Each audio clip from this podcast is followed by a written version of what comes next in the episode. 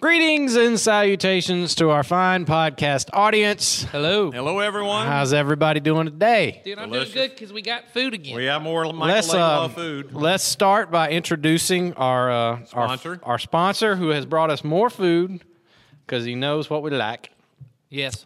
Michael Laidlaw, who, uh, if you've been tuning in for the past few weeks, has brought us nice vegan dishes. Yes. And we had some vegan mac and cheese a few weeks ago. Mac ago. and V. Mac and and uh, so we made a comment about wanting something baked, and his uh, lovely wife Tammy has uh, baked us some vegan. I forgot we said that, but I'm glad we, We did say No, that. he- I'm yeah, because we I did. remember him saying, "Well, Tammy's the baker." Tammy Yeah. is the baker, and she has baked us some vegan brownies. So I have With not some tasted almond it milk. yet, but it I haven't li- either. It So looks delicious. I'm about to taste mine for Me the too. first time. Here we go. So here we go. That's really good. That is really good. Really moist.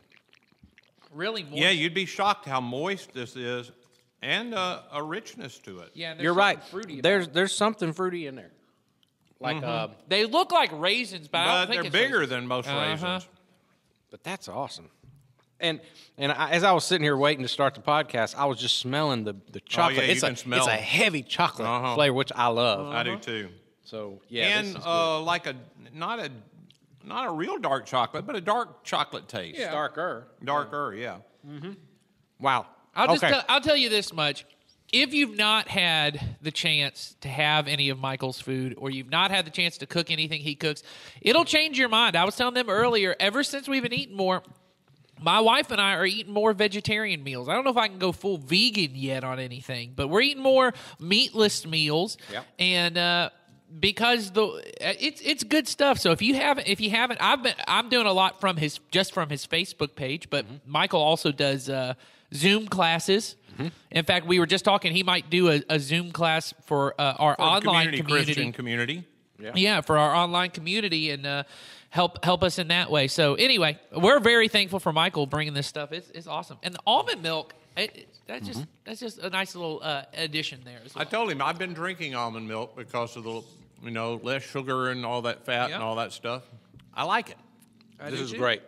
So, just to repeat, if you're interested in this stuff, Michael's page, you just search "Good Food, Good Fuel" on Facebook, Yep. and you'll find recipes, classes. Oh He's yeah, got all, kinds of stuff, stuff going on. So, and some And when jokes. you contact He's him- got jokes on there too. You he's got should- jokes. I'm not. I will tell you this much. I love you, Michael. I'm not recommending the jokes, Don't quit your day job. but the uh, the uh, the food and the recipes have been very helpful for anyone who's just who who is interested in trying to figure out just cutting a little meat out or. uh, of your of your of your diet. Uh, it's it's very interesting. You should mention that the Community Christian Nameless podcast Yeah.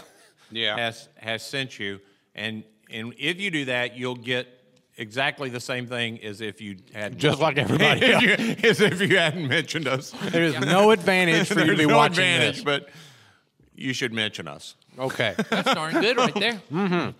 So, I'm wow. gonna say I'm gonna eat all of mine, so y'all y'all Yeah, do whatever normally you I don't do. eat all of it because I I'm want all of podcasting. it. I can't stop. I So- want all of it. Yeah. And and I uh, also I love the mac and V. It was really good, but I didn't eat all of it. I'm eating every bit of this. Yes, sir. Thank you, Tammy. I Yes. have two big Tupperwares at my house now because I did make the mac and V's for my Thanksgiving, and uh, and we made it. We had a friendsgiving thing as well with a church group here, and I made it for that. So I have two giant containers. Is that of- what you're forced to call Thanksgiving when you have friends? If, That's well, what I guess people if you call it. have I don't know friends, why. I don't know why, But that's what they That's call what we called it. As a person that doesn't have friends, oh, gotcha. if you had friends, you could call it you can call friendsgiving. Friendsgiving. why don't we substitute the thanks with the friends? 'Cause we're I not thought we thankful were I'm a still doing thankful person, and y'all have friends. I guess. I don't know. Um, Go ahead. Nick. anyway, but I'm munching on that thing all the time. It's great, keeps well. It's just it's it's a wonderful thing. I can't speak highly enough of the of the. mac I, and I have finished mine. It was delicious. Well, and and I have to say this. Um, they didn't. Michael and Tammy did not know this, but uh, today's my birthday, Oh, happy birthday, Happy Jason! and uh, birthday, Jason. and this is my birthday cake. oh, you That- I'm calling this my because this is amazing. It's good, but I I, got to eat- ask you: Are you having? uh, Do you have a favorite birthday dessert? Like, do you do a cake for your birthday? well, I with know me? you're the cook at your house. Exactly. So I have no idea what my family has planned, if anything. Okay. My daughter, I don't know if she was thinking about this the other day, but she was like, "Hey, Dad, we're going to take you out for your birthday." I said, "Oh, that sounds that's great. I appreciate that." Abby. No, my, my youngest. Ava. okay. And as we're driving, that uh, Abby, she- you should have also invited to take him out. No. You like Abby. We were just talking about it. And as we're talking about it, uh, she said, Hey, Dad, when we get home, you think you can make us those cookies you got? And I'm like, You're asking me to make cookies for you on my birthday.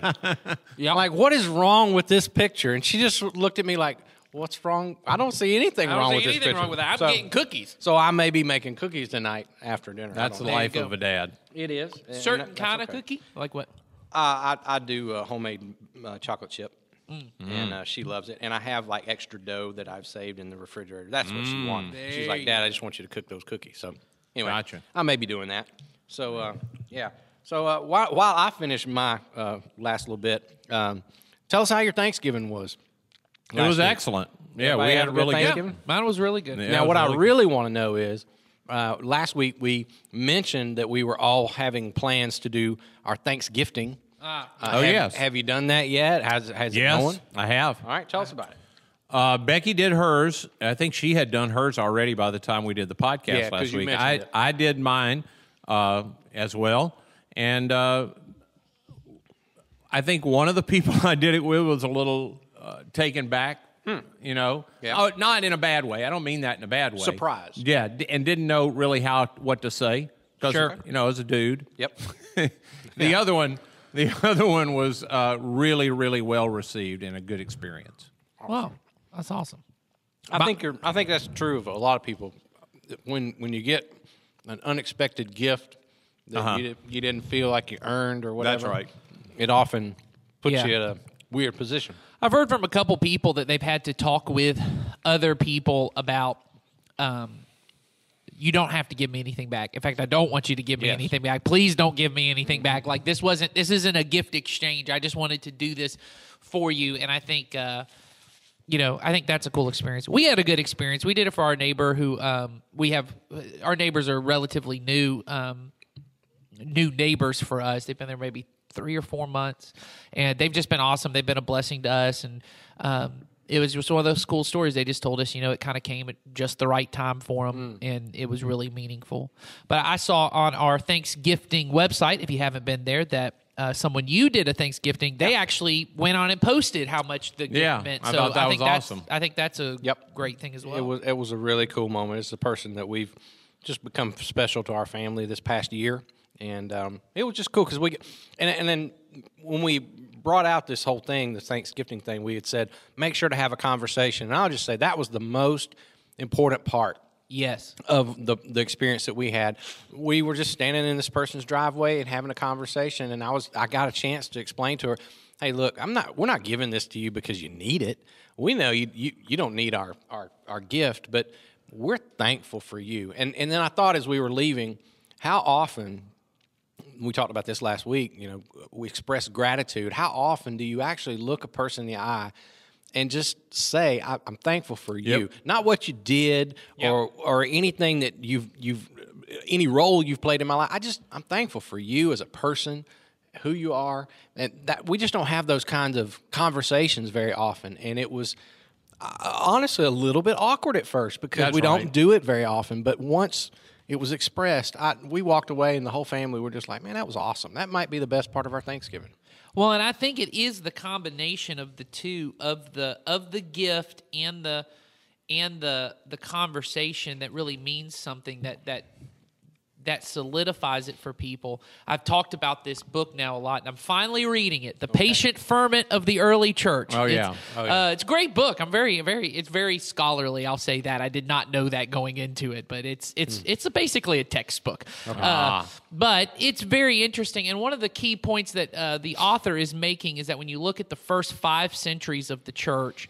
Um, when they write to each other, so outside of just the biblical, you know, the apostles writing to the early church, these other church fathers writing, they don't almost ever write about what you tell anybody about your faith. That they thought you're never going to have a chance to talk to anyone about your faith. That the primary way you're going to witness your faith is embodied to other people. That and that goes even to the thing of you know uh, preach the gospel at all times and when when necessary use words. That they really didn't believe that it was going to be changing anyone's beliefs that they would look at the way you live so radically different and that that's what eventually led to the growth of the church and so i think in, in our context of our culture um, it is become so common for christians to really talk about what are your beliefs and where do you mm-hmm. do and i hear even among this among christians go well i know they believe in god. And so when we talk about things of you know hey find someone that needs to hear the message of jesus. And many of us think well everyone i know knows jesus died on Right. the cross. And they think but when you come over and go hey you meant something and motivated by what jesus has done for me mm-hmm. motivated by my church asking me to do that, and we're doing this, it does stick in somebody's brain in a different way because you've now embodied the message that you say you believe. Well, and that's the that's the thing we hear most often in our culture today is we've got a lot of people who are quote unquote believers, Right. And it's made no real difference in their life. And this actually, an act like this says, no, I not only believe something, but that belief has changed me, and it is changing who I am, and it's making me into a different kind of person. Yeah. So- that, that's really a different kind of thing. I think our Western world has, I mean, it's so different than the first century where their world was shaped by their beliefs, but Christianity has had such an impact on the Western civilization that people don't really realize how much impact it's had. Sure. So their Christian values embedded in people who've never been to a church or thought about a church. It's just, they think it's just the way everybody believes. Yeah. Well, and in particular in this book, what's interesting to me is his his point is the chief Christian value was not love for them, it was patience. Hmm. That patience was not an idea. The idea that I would not personally force my way in life, that I would just allow things to happen around me, and I would just continue to act the way I know Jesus would have me to act that that patience was not anything anyone aspired to because the only people who had to have patience were slaves in lower classes because they were the ones that had no authority over their own lives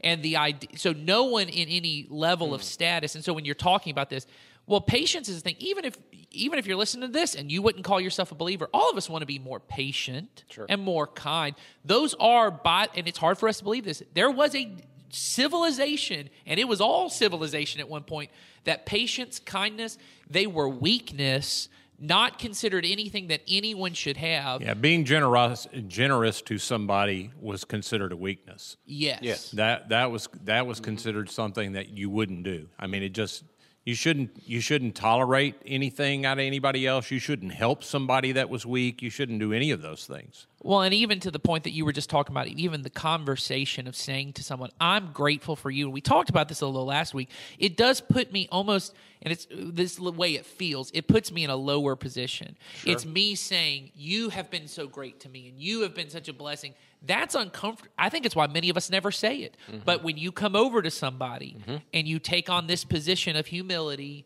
and gentleness it does exhibit Christ in a way that just by saying I believe Jesus died and rose again, it doesn't make it makes a different impact of those words that actually sticks with somebody. Even if they don't know it represents Christ, it represents something that is so. Um, it's just it just sticks out. They don't. Sometimes people don't know what to do with it, and at least they have to ponder it. It's that it's, pondering is a good thing to have happen. it's that thing we talked about last week of being peculiar that it That's sticks right. in their brain. They go, I don't have a category for Right. that. Uh, and so I, I really hope if you haven't done the Thanksgiving uh, campaign yet, you Still still have time. time. Yeah, Oh, you don't yeah. have to. You Yeah. Don't even tie it to. You don't have to tie it to Thanksgiving. Just No. say, I'm thankful for you. Here's something my church did. And You can uh, tie it And- to Christmas at this point. sure, absolutely. And if you have if you have done something and you haven't yet shared the story, please share the story. Please. Thanksgifting.info is where the group is on Facebook. Make sure you join the group and then post something because um, we're we're trying to create you know a little bit of a culture on that group of of Yes. sharing these stories so that we can further the message. So And it is encouraging to read other people are doing. Oh, it. yeah. Absolutely. That you're not the only one. the one that I read on there of the gentleman from our church who went to his neighbor, Oh, yeah. and served in Thanksgiving uh, dinner was currently is my favorite. Well, I have one as well on there. I won't say as well, but because I know the person and I know the challenge of just talking about their faith has always been for them. In fact, as a person that they dropped out of discipleship because they knew that was going. They just said, "I can't do that," and Mm. then they took this challenge and didn't. it. I, I just that one has been the most to me, just to Oh, that's read cool. it and to know they did it, and to Well- say, "I want to do this more." And I think that goes even to what we're talking about here. Of uh, my my hope for this for our church is that it begins opening our imaginations to what we mean when we say share the good news with somebody. That that for so many they think sharing the good news means I got to come down, I got to have an illustration and a sermon, and I got to get really deeply personal about me, and I got to have a whole. I've got to think it all through, and they better not have any questions. But this allows me to go, as you just said, this is what it means to share the kingdom with somebody. That when I share, when I'm generous to you, or I exhibit the gentleness and a life that doesn't make sense, that's that's planting a seed of the kingdom of God for somebody because they experience what it would have been like for Jesus to have been on the planet. Well, I had the thought when you were talking about the fermented book that you're Yeah. reading that uh, I'm also reading a separate book about fermenting. that uh, when the guy talked about how patience, I think that that value particularly could come back in our current culture because there there's a severe lack of we we talk about tolerance a lot, which means hey, you do whatever you do. Yeah. But there's no patience attached to that if I disagree with you.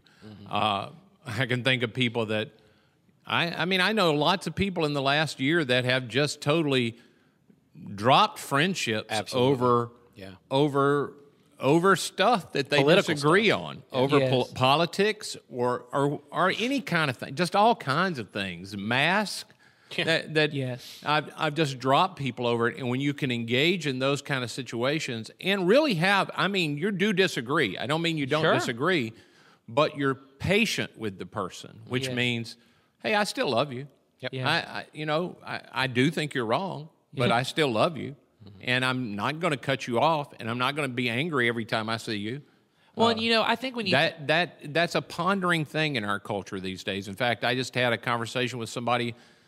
I I was I think I was misunderstood in a situation, and people sort of jumped on it, and uh, somebody else defended, and this one person said, "This is the reason I don't do these kind of things because I can't do it as patiently as you do." Hmm. And I thought, huh. Well, you know, I think the term that um, Dallas Willard, who we love to quote a lot, often used, and I, I don't think he used it for patience, but I think it applies to what we're talking about with patience, is he would often say gentle non cooperation with evil. That we often think, I have to destroy evil, that when I see evil, I got to go at it, grapple it, hold it. He, his thing was always just gently non cooperate with evil. That if that and I remember hearing John Ortberg, who's a pastor, who's a friend of Dallas, say that sin is very fragile in that way, that often all it takes is one person choosing not to cooperate with sin. And the example he used was gossip. He said, No one ever gossiped around Dallas because he made sin not fun. That when you would come and want to gossip with him, he would listen to everything you say and just go, Oh, okay. He wouldn't lean in. He wouldn't mm-hmm. seem interested. And gossip is only fun because of the judgment other people Yeah. exhibit back. And you're now the highlight because you have this piece of mm-hmm. information that someone's, and that all Dallas would, he wouldn't even say, You're wrong. You shouldn't do that. You, that's not what Jesus would have you do. He'd sit, listen, and say, Okay. And then he'd go, eventually people just stopped doing it. And he said, sin's rather fragile that way. All it takes is one person choosing not to cooperate. And so, even in these examples you're talking about, where someone may be doing something wrong, I'm not saying that we shouldn't call sin sin and that. No. But there is a level to sometimes all my job is just to not cooperate. That if I just don't cooperate, mm. I'm, I'm, I'm allowing I'm allowing the kingdom to come through in a very patient, gentle way. And I And think there- it's just a different thing. And there is a sense, and I've, it's become one of my biggest problems with our Christian culture these days. There's this sense of when I when I take on that posture of a crusader that I must stamp out evil and it's my mm-hmm. job to and go in and do that. There is a sense where you get you get in that fight so deeply that you actually do the opposite of what you're going to do. You you not only don't defeat the evil, you you tend to make it stronger, more potent, and the negative side of that is you come out the other side and you've actually done harm to the kingdom Yes. because of the way that you've gone about it and and I and what you just said is perfect you know the the, the whole thing of just patient non-cooperation mm-hmm. is typically the better solution for that kind of thing Yeah. and if you need to say something to the person, there is a way to say it without embarrassing them, which would be one on one, Sure. offline. Yeah. You know, not where you, not where people can see. Oh, he did stand up. Oh, they. yeah and and not in a, in such a way that it that it it, it brings out pride in the other person because that's what I often happens. If, I, Yeah. if I call somebody out in a non non uh, gentle way in public, I've, I've just invited their pride to rise Yep. up and to fight back. Well, and it's my right. It's my pride too. My I get pride, to too. stand up, and That's right. Other people will tell me how right right I am. It's all it's all that ugliness that's in me as mm-hmm. well. And Yeah. I think the patient part of it, and this is where I see the lack of patience, is the patient part is I don't have to convince you. That we, we often think that, that the non cooperation may be because this is where I think people get of. So you're saying just don't say anything. No, say Jesus often said things, but you see it all over. Read the Gospels like we do in discipleship over. here. Jesus often just said things, and then people would go, "Oh," you know, and they'd go, and then he'd be done. He's Yeah. like, I said what I needed to say. I have, I have, a, we know, I have a brother who often says, I have said what I have said. Yeah. That's, what, that's what he said. I've said what I have said. I don't have to explain it to you.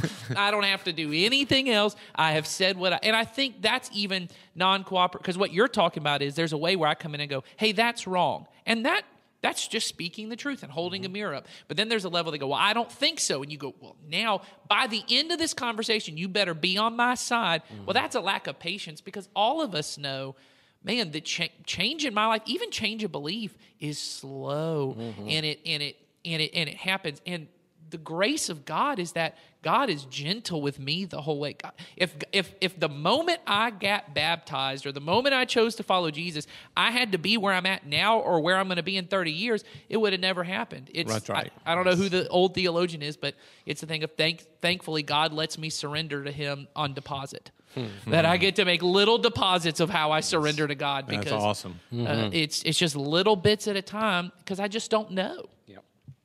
Wow. That went in a direction I didn't plan, but it was good. That was a good discussion, guys. All right. So here's what I've got uh, for the rest of our time today.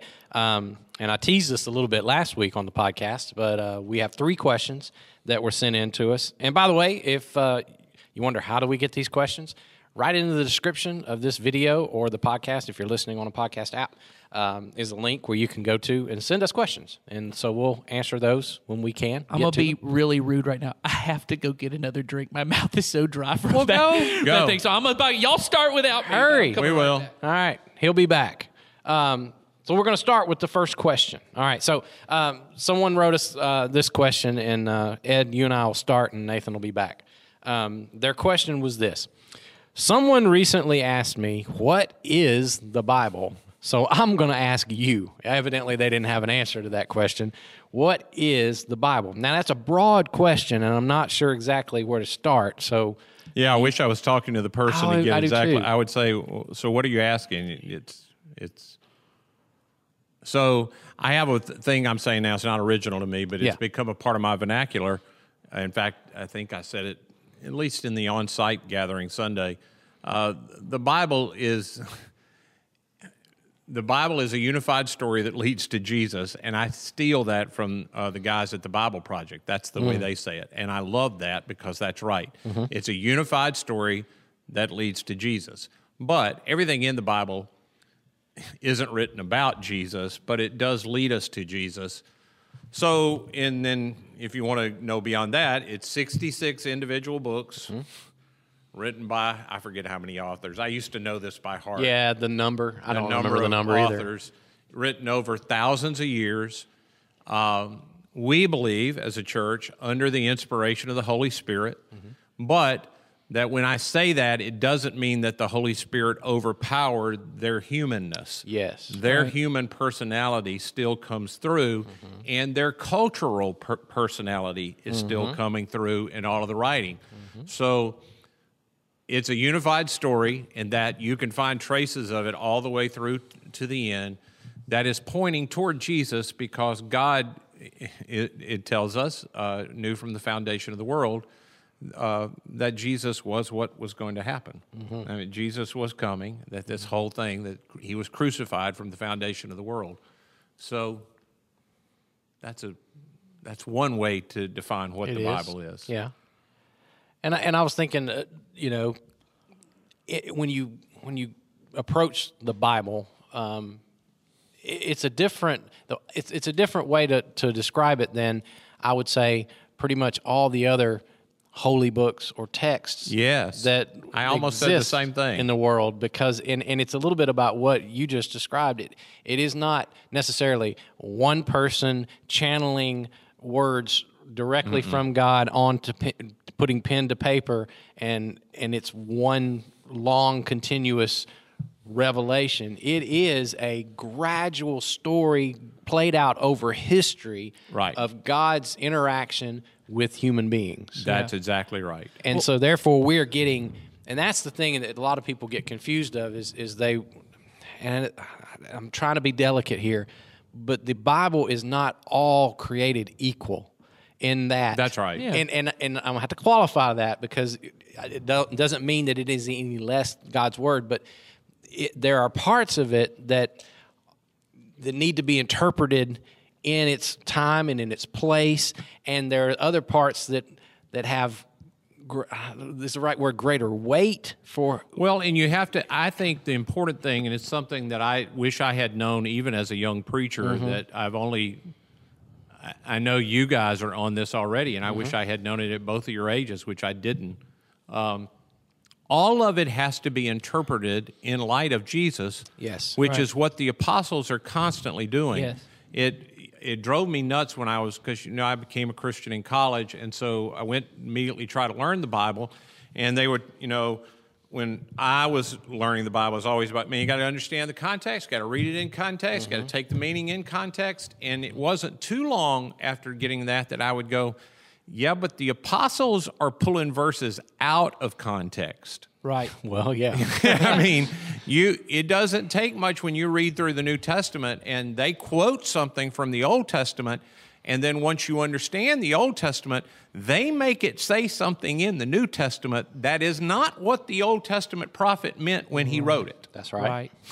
But they are interpreting it in light of Jesus, Yes, which is giving us the ultimate way. I didn't understand this for a long time. I accepted that what I didn't mean think they were doing anything wrong, uh, but I didn't get. They were giving me the right way to look at all of Scripture, which is I must I must see it through the lens of the ultimate revelation of God, which is not the Bible. no, it it's is the Jesus. cross, and It's- and ultimately the it- cross. it's the cross. yeah, Well, and I think I think when you think of it in that way, you know, there's the story after Jesus' resurrection in I believe it's Luke, the road to Emmaus story, where uh, there are two disciples of Jesus that are that are uh, are walking along. They don't recognize Jesus when they see him. They sit down and suddenly they they see him. And then later on in these stories, it says that Jesus revealed to them how everything that had been written pointed to him. And so when you see the apostles for like you're talking about ripping things out of context, what they're actually doing is putting things in their proper That's right. context that they saw oh all these things we memorized as kids and these stories we heard they po- they they show us something about Jesus or they show us something about how we failed to be like Jesus because um I was we we sit down and we regularly just tell all, all the stories of the Bibles to our kids and we're just sitting telling them stories and one day I'm telling them a story and I believe it was maybe the 10 plagues or one of these stories where these horrible things happen to people. And at one point one of my daughters go that doesn't sound like something Jesus would do. And I said that's a good question to have. I didn't answer the question. for I just said that's a good question you should keep thinking about that mm-hmm. because that alone for anybody who has because I, I meet a lot of once again I worked with youth for a long time this is a pretty big thing for people of there's things God does in the Old Testament that just don't look like Jesus and I always tell them just keep running that track down that's don't don't get to the place that a lot of people get and go well then that means that it's all fictitious and all That's get right. made up because it's not or the that they're same two God. different gods and Right. God changed somehow, and you say God never changes. That you know, That- that these stories, and I think this is a part and you kind of hit on it. I think it's a big part for us to understand what the Bible's not. the The Bible is not a uh, morality tale, and what I mean is the Bible is not trying to point you to good morals. The Bible is trying to point you to Jesus, which is very different. Yes. Because, and I even remember as a kid, I just had this as I'm teaching my kids. There are stories from the Old Testament and even of the New Testament that we try to pull. Okay, what's the moral? Like it's like it's an Aesop's fable. Like Right. there's a moral at the end of this. So, you know, the the moral of the story of Ruth is you just got to be good and kind to people and not trying to reveal to me something about Jesus and the new kingdom Jesus is bringing that this is the way we should treat foreigners and this is the way we should treat people who are on the outside of society and this is because this is the way Jesus treated people and it's different it's different than just a moral of be good be kind because and this is just an aside to parents that I think is huge. Um, based on what we're talking about now, our world is soaked in Christian values, but not everyone knows it. Mm-hmm. And so, if you make the entire point of being a Christian, being a good little girl and a good little boy, you will they will lose their faith. And I don't. I mean, that, that may sound very drastic. Well, what you'll find out is they never had any faith. Yes. Because they will see other people in their world that never went to church that have those same moral values and do them better than their parents do them. Yes. And they eventually will come to being good and being kind Yes. and being patient, or even our world's definition of what love is. If you don't make the definition of love Jesus and the way Jesus acted and root it in who he is, it's a it's a huge deal. I believe it's actually the biggest part for many kids who grew up in church.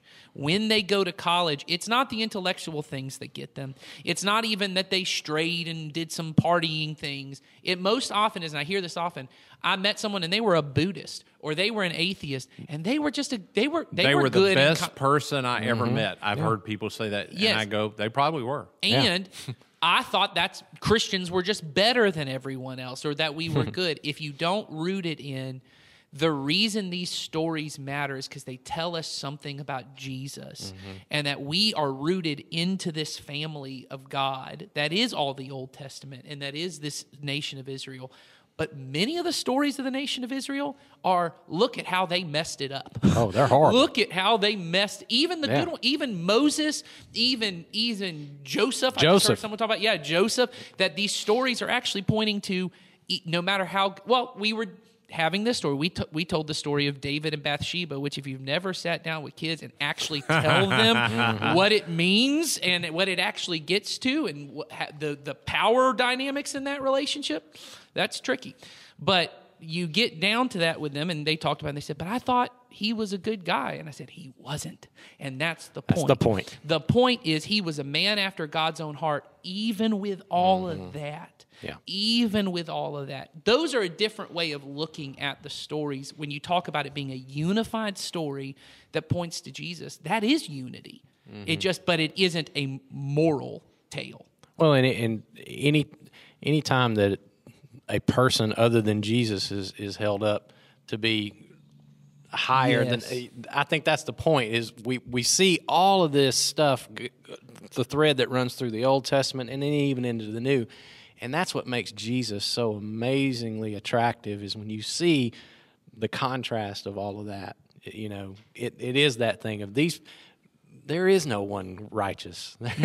And and that's that's the whole point. That's because if there were what's the jesus story is devoid of any power It doesn't make any sense. yeah Yes. there is no reason for it No, it doesn't make any sense. so it is it is like like you said that it is the the the record of god's people Yes. and god's rescue mission which ultimately ends in jesus so that is a long answer to what is the bible i'm not sure that's exactly what the question Yeah, answer I, would, I just always say to people, be very careful at looking for a rule book for life or right. a book Right. that's going to answer every question, or if you can find an example of somebody that did something in the Bible, that means that God's okay with it. There are a lot of things that happen in the Bible by people that God approves of. He does not approve of everything they do. of course not which is why the story which is why in discipleship we read the stories of jesus over and the stories of jesus the teachings are part of his story but the stories are important Because if you get them into you and you go, well, I'm just supposed to live like this. So when I come across someone like a centurion who Jesus would have had to disagree with the centurion when he comes across because he goes, You're a part of an oppressive force. Mm-hmm. How do I respond to that guy? How do I respond to somebody who I has haven't power? seen faith like this anywhere. he's, Right. he's and which, the guy and which had to be just confounding to all his people because they know that guy led a whole division of people and they were the ones crucifying all of their Yes. they they were killing people left and right and he was in charge of it Yes. And so the stories are we, we we put too much value on uh, just intellectual knowledge. The stories are, are just absolutely critical. Okay. Question number two, and this is a another what is question, of, of an often thrown around term around church. Uh, big, broad question, so we'll see if we can narrow it down. Question number two is what is worship? That's a word we use a lot. We stand up on Sundays, uh, you know, in our in-person services, or whenever, mainly whenever music is played, and we say we're going to worship. And I, it, I've often kind of hesitated when even I say that Oh, yeah. because I get that when I say the, that phrase, that's not exactly the right way to use that phrase. So let's let's let's try and hone that in. What exactly it, are we talking about when we use the word worship? I'll say this, and I'm not going to answer. I just uh, yet. I'll let y'all start on that, Okay. and I'll come back. But I love the fact that in the last, I don't know, I don't know how long it's been now in our, in our gatherings online and in on site, um, our little call to worship. We read a verse of scripture that says this is your true act of worship, and it has nothing to do with singing, Nothing. Right. nor praying. No. And uh, I think that's a key little that's a key little clue for us. And that verse says your true act of worship is giving your body Yes. as a sacrifice. That's right. Now, of course, we don't mean literally. That's right. but it is it, it it points back to not just a, a, a ritual that you perform. It is a lifestyle that you live. Yeah. Right. so worship as its core, if I just wanted to find it outside of Christianity, uh, I forget who again, some theologian, and uh, all of us are worshiping all the time something. Yeah. We human beings, uh, we can't help it. When you watch a group of people like me at a Braves game when Ronald Acuna hits a grand slam and we go ahead, and I go, "Wow, Yeah. Ronald Acuna junior Uh, that's a little act of worship. I'm in awe a little bit that he has the ability to do something I can't do. Mm-hmm. Uh, he uh, that he's done accomplished something that I think is awesome, Mm-hmm.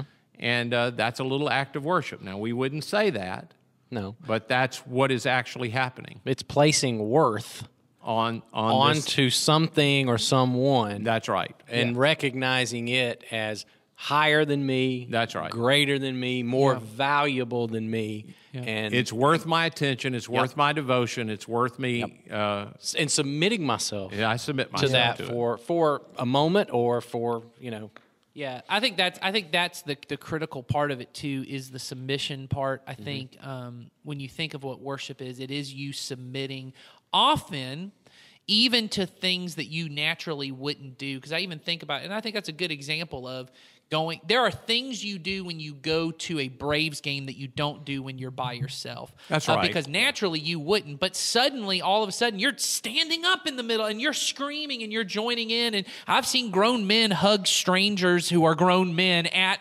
baseball games. It's been one not of those even around. odd. No. No. It's not odd. I, I can remember being at a playoff game with the two of you Mm-hmm. and some other people, and uh, we are slapping hands with people around us. We're People we excited, know. and we didn't win.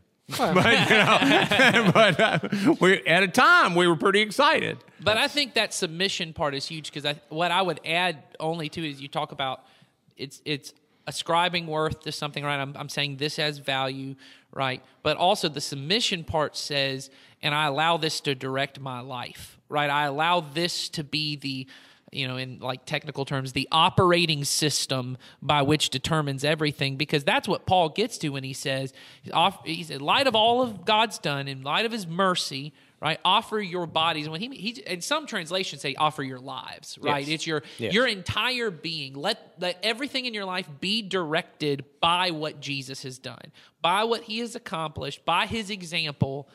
That's a true and proper act of worship that everything. And so when I come with the church and I'm, I'm, I'm in a community like this, when we sing praise, I, I submit myself to that process because I go, this is in this environment, that's the way that this operates. I see people who never sing. Honestly, that's the most motivating part to me. I know there are people who just love music and they're going to sing even if they don't That's know the words.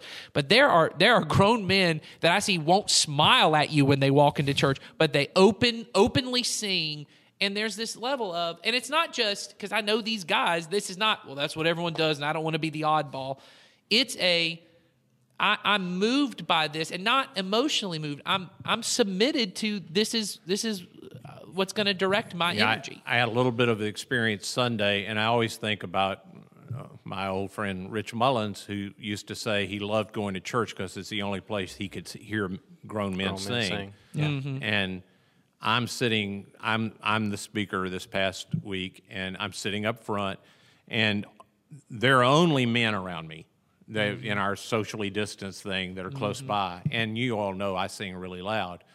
But there were two guys that were singing equally loud to me and not and not well but full on. And i had never sat close to one of them and it just it was incredibly encouraging to me Yes. uh, and i mean it was just incredibly encouraging to me that uh, we were all offering our devotion in, in song uh, at, at Yeah. that moment And it, it goes to other areas too. I mean, anything that you do, and Paul says this in another letter, that everything you do, whether in word or deed, you do it in the name of Jesus, which means in the to honor Jesus, to do it in such a way that people, I like the Thanksgiving conference, that people look at and go, no one acts like that, which is the response people had with Jesus all the time. Mm-hmm. And that they look and they go, "Oh, that that's a that's a little picture of Jesus," or the word, word, word Christian originally meant little Christ. That's a that's a little picture of Jesus. Even if they can't, they don't have that language. That that's an act of worship. That you know generosity. So when I give, you know, when I i was just thinking the same thing about christmas in coweta right, that I, it is an act of worship for me every year Mm-hmm. uh, when we collectively do what I could never do alone, and I'm I'm amazed what the body of Christ comes together and do, and as I said Sunday, we do become a little more godlike when we give without knowing. You know, there's that thing in all of us. I want to make sure they really deserve it, and they really, you know, and all that kind of thing. Well, that's not the way God treats us. No. Right. God's not looking to go that we deserve it because we don't. He just pours out grace on people, and that's what this does for me every single year when we Yes. collectively do that, just to be generous, just to be generous. Yeah. It's an act of worship. Yeah. And to be fair, I, you know, I know in our modern day Christian, um, at least uh, our modern Christian subculture, worship has become synonymous with singing It has. or music. And and I don't want to I don't want to just throw that out completely no. No, course because what what you guys just described in that coming together that corporate moment of singing together if I have been giving my true act of worship all week long. Yeah. When I come together with the body of Christ and we take these words that are the truth They are. and we sing them out loud. Right. It, it is bringing all of that together into a moment that, that can be highly emotional and highly uplifting and encouraging. And, and then, hopefully, it spurs me on to, To then go go, back back, and do the other thing. Exactly. And to do it all again so that when we come back, and it, so it is a part of worship. Sure. It's just, I, I, I, I, it, I don't want us to, to shortchange that, but at the same time, not make it the whole thing because we've also done that as well. Oh, yeah, that's right. That we just worship. Well, that means I'm singing, the- but not necessarily. in our way of saying, well, the church's way, there is corporate worship where the whole body of Christ in a location comes together. And again, corporately, we do what we can't do alone. We say words together, and sometimes when I'm singing, I don't feel the words, but as I sing them with other people, I'm reminded they are true. Oh, yeah. And I couldn't have said those words as well as the songwriter said them, but when I hear other people singing them, even though I know they they can't really sing that well, but they're singing them full out. There's something beautiful about it that reminds me God takes the beautiful and the plain and the bad and he mixes it together and reminds me of the truth that he's at work and that he deserves my full devotion and that these people are walking with me. And that gives me the power to go back out during the week by myself and in those moments where, uh, you know, you have that moment where you could love somebody. Yeah. But I'll- you don't yeah. really want to. Sure. But you do it because you know that's what God would do in that moment and Mm-hmm. you want to be devoted to Him. And there's always a, and it always reminds me of a moment that I had right here it, w- among our community when, you know, like you said, I came in to a gathering. I wasn't feeling any of the words that I was singing personally. Right. And yet, in the midst of this song that we were singing, it was, an, it was a song we sang several years back. Uh, it was one of those songs that just described how horrible life can be and how much of a struggle life can be. But yet, the, the point of the song was, Yet I'll still praise you no Right. matter what. And we get to that part of the song, and my, my, my gaze just sort of moved across the crowd, and I caught the eye of somebody in the crowd that I knew. She, I think this, she was going through some type of illness or some some tragedy in her life. She had her arms raised, her eyes closed, and she is just belting out this song. And I, and it, reminded me, oh yeah, that's the truth. And it was because of knowing who she was, being in that corporate gathering where there's community there. We are a, a shared story. That the reality of who we are and what we are to do in, in in our relationship with Christ became super apparent to me in that moment, and it did that very thing. But do, It was- and don't you think part of that too, though, goes back to the part that we're talking about of being submitted to the body? Um, because w- here, here's what I want to get to is I don't know who asked this question, and maybe because I thought about this as we're talking about this, maybe you attend online, and so everything we just talked about is not happening for you Right. coming together, hearing other people singing, seeing other people singing.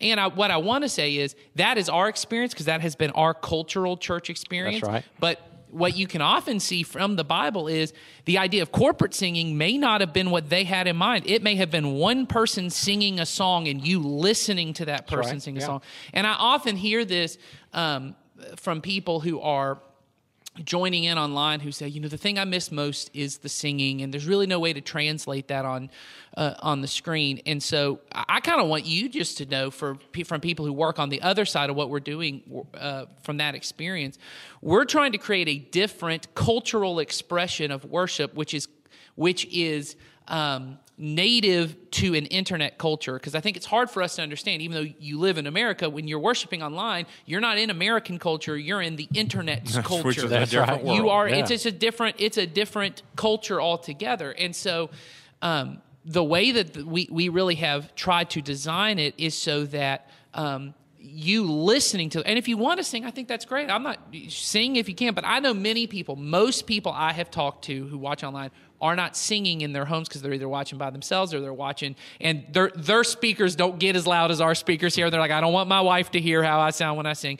And so they're just listening and taking it in. But if you would submit yourself to that culture and say i'm really going to focus on the images we often bring different images in. I'm going to allow that to move me because once again what worship is is me lifting my eyes and ascribing worth to Jesus. And so if mm-hmm. anything moves me in that way, and what really changed my mind on that was I've talked about this before, but I do this book of prayer in the morning, and this book of prayer in particular is designed that it's not one denomination. It's it's over all different kind of traditions. They have songs in it. Some of them are not in english so i have to look up the translation but I listened to them. Some of them, so there's ones I, I didn't grow up singing hymns. A lot of them are old hymns that I had never heard.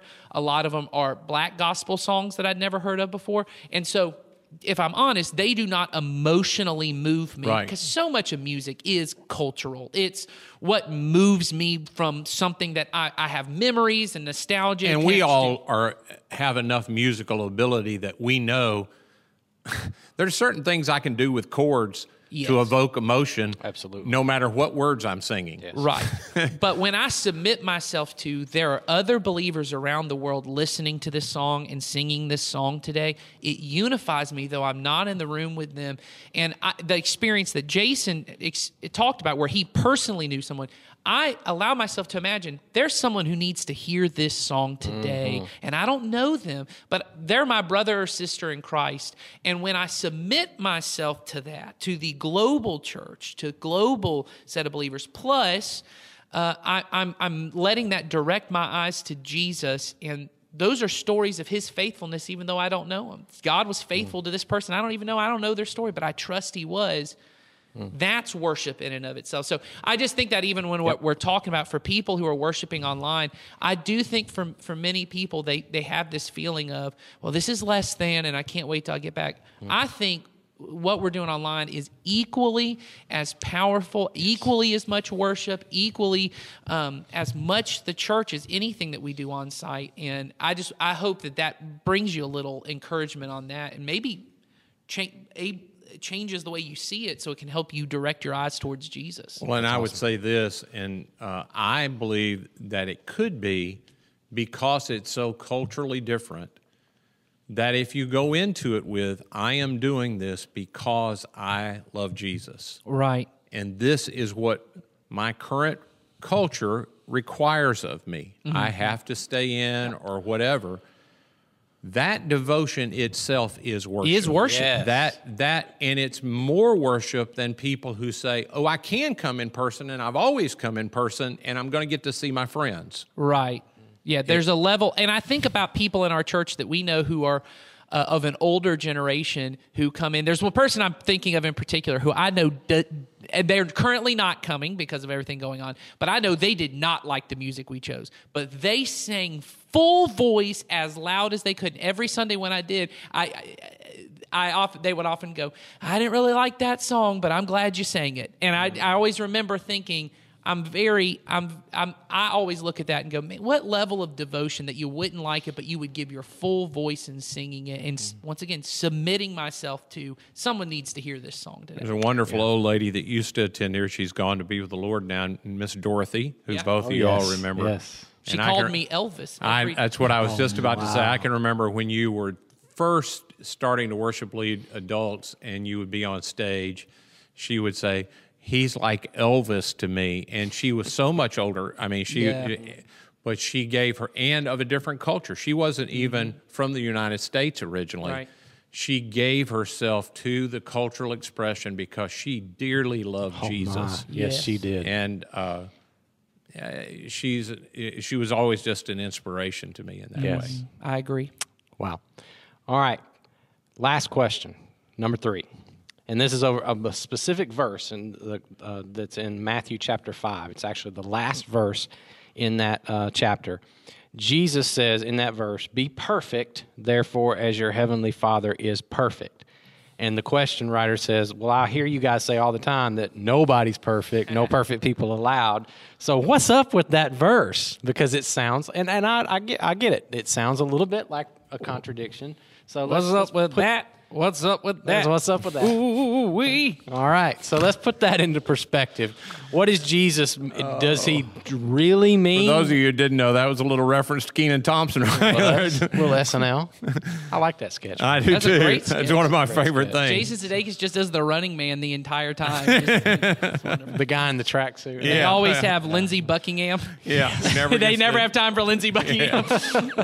Okay, back to the question. Matthew 5, be perfect, therefore, as your heavenly Father is perfect.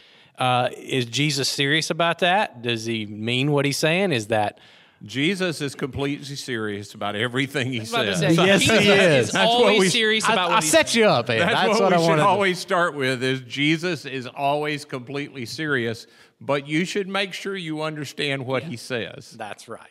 I just I think I think it's just important to say when it, it's as I used to always say to my students, I hate the English language. None of us should speak it because we use one word to mean seven different things. And that I think that's probably one of the biggest problems here is when we hear perfect, we mean maybe without mistakes, with no flaws. with no flaws. I've never done anything wrong. I've never messed looking, anything I'm looking up. the passage up because I, just- I have a question in my mind. Y'all keep talking. I'm I've sorry. got it right here if you want me to. Yeah, that's but in this sense, the the word perfect uh, is talking more about complete and uh, We're going to do a whole series on that. yeah, wholeness and that. And so when you talk about without flaw, it means without missing anything. That you have everything that you need. Um, and so that's more. It, and it's in reference to everything Jesus has said and is about to say in his sermon. Yeah, it, it, it comes right in the midst of the Sermon on the Mount, That's and what I, I was thinking that was right. And it's, what is it's right? It's the in the it's the end of the love your enemies passage. That's what I thought. That's what I Thought. So yeah, that's the context that you'll find it in. I mean, he just got finished saying, "Love your enemies, pray for those who persecute you." In that way, you're going to be acting as true children of your Father. And then he talks about, you know, that passage: God sends sunlight and rain on everybody. He's just generous to them all. And then, you know, that that whole thing. So, and then he just ends that. He says, "So if you're kind only to your friends, how different are you from anyone else? Even the pagans do that. But you are to be perfect." Even as your heavenly Father. Yeah. So if you hear it as whole, and in terms of, so he just said God loves everybody. That's basically what he just said. Yes. Good and bad. God. So you should pray for your enemies because that's what God would do. God. God is trying to bless even the worst person. God is blessing. Mm-hmm. And so he's completely holy, one thing. God is love. He's completely holy, one thing. And if we could get in our mind that, at least in that context, he's not talking about moral perfection. He's talking about having a wholeness on this thing of love. Mm-hmm. That's he's talking about being wholly focused on this one thing. And the good thing about having one pure goal is you know when you don't hit it. Yeah. You know, Well- if you make it a mixture of stuff, you can make anything okay. And I've often heard this uh, explained as well, and it really helped make sense to me. Is even if Jesus did mean shoot for perfection, Right. And we all know that perfection is not something that I'm probably ever going to attain to. We do this in every other area of life. I mean, I, I know, for example, uh, musicians who work their entire lives devoted to an instrument Right. in search of what you might call perfection. Right. Do they ever reach it? Absolutely not. But the passion and the drive that keeps them headed in that direction never wavers and they never stop because they're so devoted to this passion that they have. Same thing here. Exactly right. If my passion is completely focused on this life that Jesus says is, is possible and is available to me in the kingdom, then I never tire of, even if I'm never going to be quote unquote perfect, I don't ever lose sight of that because it's it's like an athlete training myself. I mean, Right. I I, I want to be because of my love of this this goal that I have or this life that I have. I never stop because I'm I'm just so passionate about it. Well, and eh, when you talk about in context of the Sermon on the Mount, you talk about the love your enemies comes before that, and then before that is uh, divorce and adultery Yeah. and all these different things. All of that is in the context of Jesus saying another very difficult thing, which he says that your righteousness has to exceed that of the Pharisees. I believe he's bookending those Oh, uh, sections he here. is. That what he's Absolutely he saying is. is the righteousness of the Pharisees, because we often see the Pharisees as the bad guy, but you know, the Pharisees, one thing they had is they did want to do the right thing. They mm. were trying to do the, but they thought what the right thing was, was don't murder. Mm. And as long as you don't murder, you got it good. And don't commit adultery. Don't mm. sleep around with somebody who's not your spouse. You got it. You're mm-hmm. fine. You know, oaths are in there. Just, just don't break an oath, but do whatever. And mm-hmm. Jesus comes in all these things, and those are the famous, you've heard it was said, but I say this. Mm-hmm. And what he's getting to is, the righteousness that you should be the perfection the Yes. wholeness is is that the outward life and the inward life would line up that and i, I was just listening to uh, dallas willard talk about this i mean it was an old recording, but he he was talking about this idea that the reason for many people, the reason you haven't killed anybody was you didn't think you could get away with it. Hmm. Oh, that- and, hmm. and that the reason, or he got he got even more. He said the truth is the reason many of us don't lie is we know I, I won't get away with it. And the moment that the opportunity to come to lie where I think I can get away with it, we do. Hmm. So I'm not a good rule. I'm not a good rule keeper because I don't tell lies. I'm a good rule keeper when I have the opportunity to get away with it and I don't do it. And that that's what Jesus is getting to is the perfection is this wholeness that the person on the inside it's not that you wouldn't commit adultery because someone might find out but that you wouldn't even look at a woman with lust because that's not even mm-hmm. interesting to you anymore. That guess. that becomes and that anger calling someone an idiot's not even of interest to you anymore. Mm-hmm. So of course murder wouldn't be on the table. And so that's the kind of perfection and wholeness that we're coming to is a every part of my life, you know, love the Lord your God with your heart, soul, mind. Every part of my life is centered on this one thing that I want to live like Jesus. So, Yeah, I think that's that's good enough. I think. That is a that is a great answer. an answer. All all said. Okay. All right, we're that's all I got. We are we've gone way long. Oh, have we? I'm sorry. Not way long, but longer than we should have. So we'll wrap it it's up. It's a there. double stuffed Thanksgiving episode. We Well, you know, the, the would brownies I apologize, but the truth is, you could stop you anytime might You have already can. stopped it's your fault for being here. but the the brownies were amazing, and we had to take time with those. Because, Yes. and that was well worth every single bite. Thank you, Yes, Michael. it was. Thank you, So- Michael. Thank All you, right. Tammy. Yes. We'll see you guys next week.